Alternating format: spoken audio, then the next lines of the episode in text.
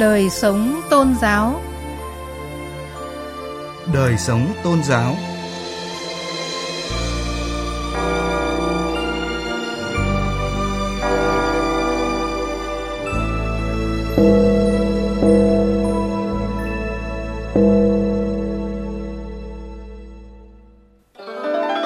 Các biên tập viên Thu Huyền và Hà Thảo xin kính chào quý vị và các bạn. Thưa quý vị, chương trình Đời sống tôn giáo hôm nay có những nội dung sau. Tư tưởng Trần Nhân Tông và Phật giáo Trúc Lâm, sáng mãi tinh thần và trí tuệ Việt Nam. Phụng đạo yêu nước góp phần xây dựng khối đại đoàn kết toàn dân tộc. Tiết mục lắng nghe và suy ngẫm là những phân tích về lòng khoan dung, quà tặng đáng quý nhất. Mời quý vị và các bạn cùng nghe.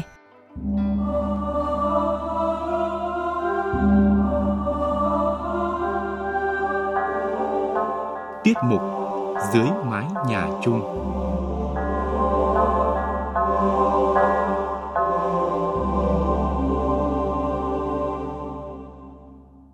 Thưa quý vị, Đức vua Phật Hoàng Trần Nhân Tông là người có nhiều đóng góp và có vị trí đặc biệt trong lịch sử dân tộc Việt Nam.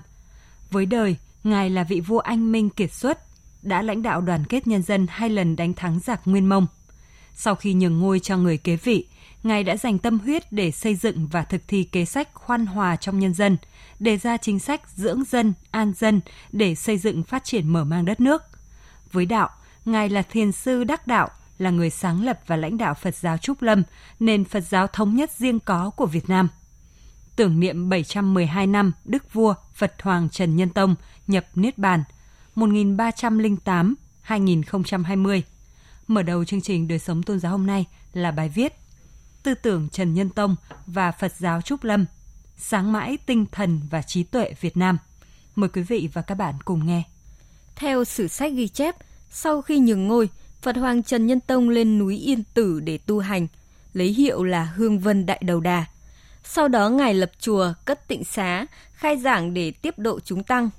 Đối với đạo Pháp, Phật Hoàng Trần Nhân Tông đã hoàn thành một Phật sự vô cùng đặc biệt, đó là thống nhất các hệ phái Phật giáo có trước và khai sáng dòng thiền. Trong lịch sử Phật giáo Việt Nam, đây là lần đầu tiên Phật giáo thống nhất và thành lập một giáo hội duy nhất với một thiền phái duy nhất của người Việt Nam là thiền phái Trúc Lâm Yên Tử. Thượng tọa Thích Thanh Quyết, Phó Chủ tịch Hội đồng trị sự Trung ương Giáo hội Phật giáo Việt Nam khẳng định. Đức vua Phật Hoàng Trần Nhân Tông, thế với đạo là vua Phật, cũng là đứng đầu giáo hội Phật giáo Việt Nam thời đó, cũng là một nhà mẫu mực, gương mẫu hàng đầu của Phật giáo Việt Nam thời Trần đức vua Phật Hoàng là tấm gương, tiêu biểu để cho chúng ta tưởng niệm rồi tấm gương đó sẽ được mang ra để giáo dục cái truyền thống yêu nước, giáo dục truyền thống đạo đức văn hóa của đức vua đến với đời sống của người dân Việt Nam bây giờ và mãi mãi về sau nữa. Đề cao tư tưởng nhập thế gắn bó giữa đạo và đời cứu nhân độ thế bằng chính những việc làm có ích. Phật Hoàng Trần Nhân Tông đã đi nhiều nơi để được nghe, hiểu cuộc sống của nhân dân và thuyết pháp giáo hóa cứu độ chúng sinh, xây dựng tịnh độ nơi trần thế. Ngài đã để lại cho đời sau một di sản đồ sộ về tư tưởng giáo lý triết học và phương pháp tu hành với tinh thần nhập thế. Thượng tọa Thích Nhật Từ, Ủy viên Hội đồng trị sự, Phó ban Phật giáo Quốc tế Trung ương Giáo hội Phật giáo Việt Nam cho biết – các bài kệ của Phật Hoàng Trần Nhân Tông, đặc biệt là bài kệ cuối cùng Cư Trần Lạc Đạo, chứa đựng đạo lý sâu xa, hầu như bao hàm cốt lõi, yếu chỉ của dòng thiền Trúc Lâm. Đó là hòa quang đồng trần, giải thoát không rời thế gian, niết bàn thị sinh tử, sinh tử thị niết bàn, bất nhị pháp môn. Bài à, kệ là cái à, chủ trương về à, con đường nhập thế của ngài Trần Nhân Tông đã có một tác dụng à, đối với ứng dụng hành trì đối với Phật giáo Việt Nam trong thời gian à, nhiều thế kỷ vừa qua. Hướng dẫn chúng ta về cái cách sống thông dong tự tại không bị dướng vào bất cứ một chấp gì. Thứ hai là hãy tùy duyên. Bất cứ một hoàn cảnh thuận nghịch nào ta vẫn um, vượt qua được những cái khó khăn thử thách. Thứ ba dạy trong mỗi chúng ta đều có cái báo vật đó là chân tâm vật tính. Cuối cùng đó là thiện phải là cái gì gây gớm mà thiền trên thực chất á, là giúp cho tâm của hành giả không còn bị dướng vào chấp pháp hay là chấp ngã thôi thì đây là một cái ờ, chủ trương rất là sâu sắc của thiền sư Trần Nhân Tông Tư tưởng triết lý và văn hóa đạo đức của thiền phái Trúc Lâm của Phật Hoàng Trần Nhân Tông ảnh hưởng sâu rộng trong đời sống xã hội cho đến ngày hôm nay.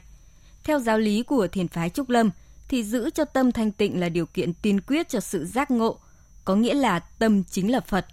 Con người ai cũng có Phật tính, ai cũng có thể thành Phật.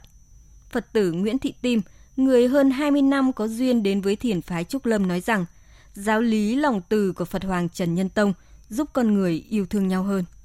Trong lịch sử Phật giáo Việt Nam, một ông vua đi tu nhưng vừa là tăng, vừa là tổ và thành Phật. Khơi dậy tức là cái lòng từ của mỗi một con người. Khi mà người ta đã có được cái lòng từ thì người ta sẽ trang giải và khi cái lòng từ này nó trang dại thì người ta sẽ có những cái tình yêu thương con người mà khi tình yêu thương con người được nhân rộng ra thì tình yêu thương đất nước càng ngày càng lớn. Thưa quý vị và các bạn, nhằm tôn vinh công đức của Đức Vua Phật Hoàng Trần Nhân Tông, hàng năm Trung ương Giáo hội Phật giáo Việt Nam phối hợp với các địa phương tổ chức đại lễ tưởng niệm Phật Hoàng nhập Niết Bàn. Năm nay, Trung ương Giáo hội ra thông bạch thực hiện nghị quyết của Hội đồng trị sự Giáo hội Phật giáo Việt Nam, đại lễ tưởng niệm lần thứ 712 năm ngày Đức Vua Phật Hoàng Trần Nhân Tông nhập Niết Bàn sẽ được tổ chức trọng thể tại các cấp giáo hội. Trong tình hình dịch bệnh COVID-19 vẫn còn phức tạp, giáo hội đề nghị tăng ni Phật tử tiếp tục nêu cao tinh thần phòng chống dịch bệnh. Đồng thời, chương trình đại lễ tưởng niệm sẽ được Trung ương Giáo hội phối hợp với Ban trị sự Giáo hội Phật giáo Việt Nam tỉnh Quảng Ninh tổ chức trọng thể tại Non Thiêng Yên Tử vào ngày 14 tháng 12 tới tại khu danh thắng Yên Tử, thành phố Uông Bí, tỉnh Quảng Ninh.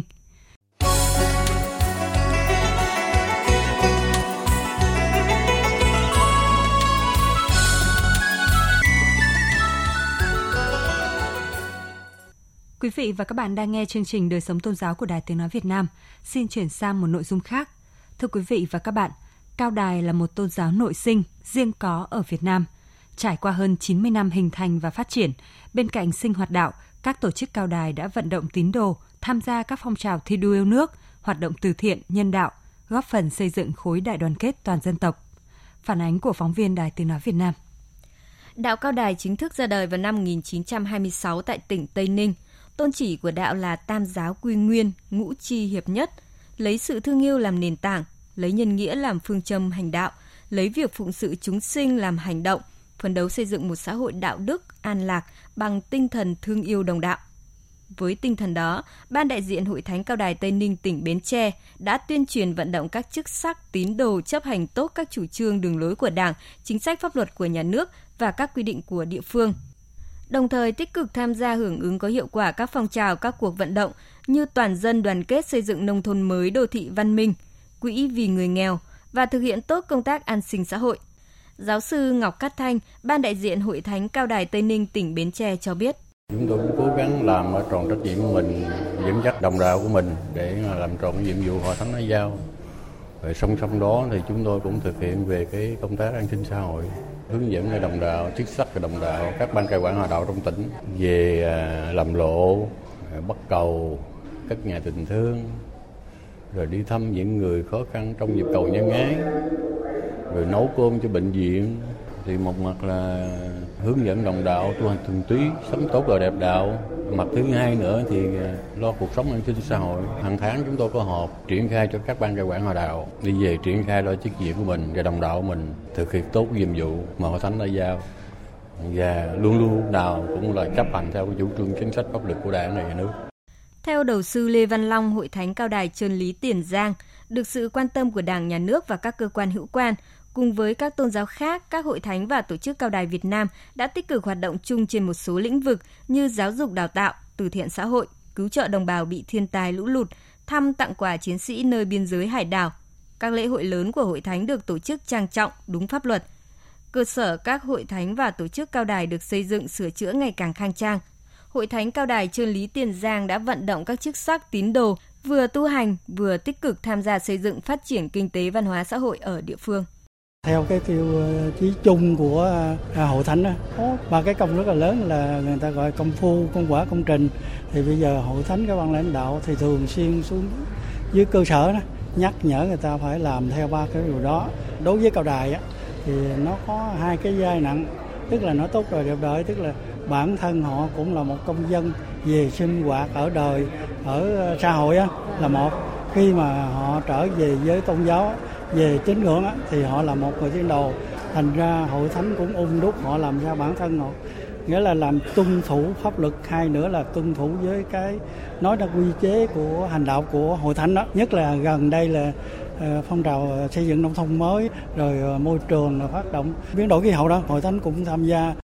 Tin tưởng vào sự lãnh đạo của Đảng, Nhà nước, đầu sư Ngọc Nho Thanh, chức sắc thượng hội của Hội Thánh Cao Đài Ban Chỉnh đạo tỉnh Bến Tre cho biết, Ban đại diện các hội thánh sẽ tiếp tục phát huy truyền thống phụng đạo yêu nước, hướng dẫn tín đồ tu hành theo tôn chỉ mục đích của đạo Cao Đài, đồng thời thực hiện tốt pháp luật của nhà nước, tích cực lao động, học tập, sản xuất, góp phần xây dựng khối đại đoàn kết toàn dân tộc. Chúng tôi là thành viên mặt trận của Trung ương, mỗi cơ sở đạo đều có đại diện trong mặt trận Tổ quốc hết.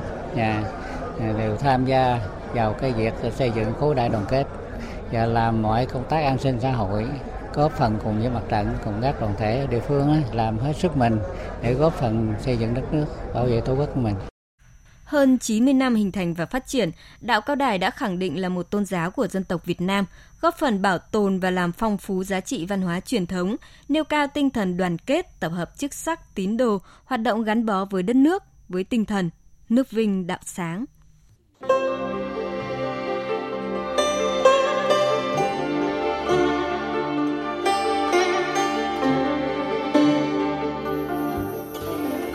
Tiết mục Lắng nghe và suy ngẫm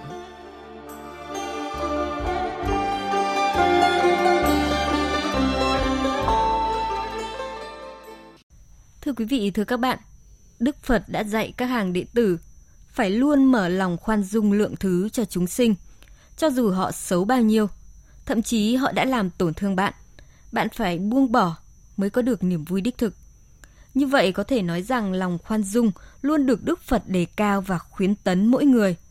Bởi nếu nuôi dưỡng lòng khoan dung thì chắc chắn sự an lạc sẽ có ngay trong tâm mình. Chuyện xưa kể lại rằng, một ngày vị thiền sư mở cửa ra ngoài, bỗng có chàng trai hung hãn xông tới, hai người va vào nhau. Chàng trai chẳng nói chẳng rằng, còn đánh thiền sư và dẫm nát kính của ông. Nhưng vị thiền sư chỉ nhẹ nhàng đứng lên, cười không nói gì. Chàng trai kinh ngạc hỏi, vị thiền sư, vì sao người không tức giận? Vị thiền sư thong thả nói, tức giận vừa không thể sửa lại kính của ta, cũng chẳng thể làm ta bớt đau, giải trừ vết thương. Nếu ta sớm một phút hay muộn một phút mở cửa thì đã không có va chạm. Có lẽ va chạm này cũng là để hóa giải một ác duyên, nên ta còn phải cảm tạ ngươi đã giúp ta tiêu trừ nghiệp chướng. Chàng trai trẻ ngộ ra, cúi đầu tạ lỗi và rời đi. Kể câu chuyện về sự khoan dung của vị thiền sư để thấy rằng sự khoan dung nếu được dùng đúng chỗ, đúng lúc thì còn có tác dụng mạnh mẽ hơn sự trừng phạt bởi nó tác động đến nhận thức mỗi con người. Thế nhưng chúng ta cũng không nên cho rằng khoan dung là nhân nhượng, là chùn bước, dễ dàng đồng hàng cái xấu, cái ác, mà nên hiểu theo nghĩa một điều nhịn là chín điều lành. Người với người đối xử với nhau, hãy dùng chữ tình, đừng đề cao bản thân, đừng nóng vội và bồng bột. Oán thù dễ kết khó cởi, khoan dung khó làm nhưng lại kết thiện duyên. Bởi thế Đức Phật mới nói rằng, tài sản quý giá nhất của đời người chính là lòng khoan dung. Tha thứ cho người khác thể hiện tâm hồn của một người có tu dưỡng, giống như biển lớn đón nhận trăm sông nghìn suối. Tha thứ không thể thay đổi quá khứ, mà là thay đổi tương lai. Quý vị và các bạn thân mến, tiết mục lắng nghe và suy ngẫm đã kết thúc chương trình đời sống tôn giáo hôm nay. Chương trình do biên tập viên Hà Thảo biên soạn và thực hiện. Cảm ơn quý vị và các bạn đã quan tâm theo dõi.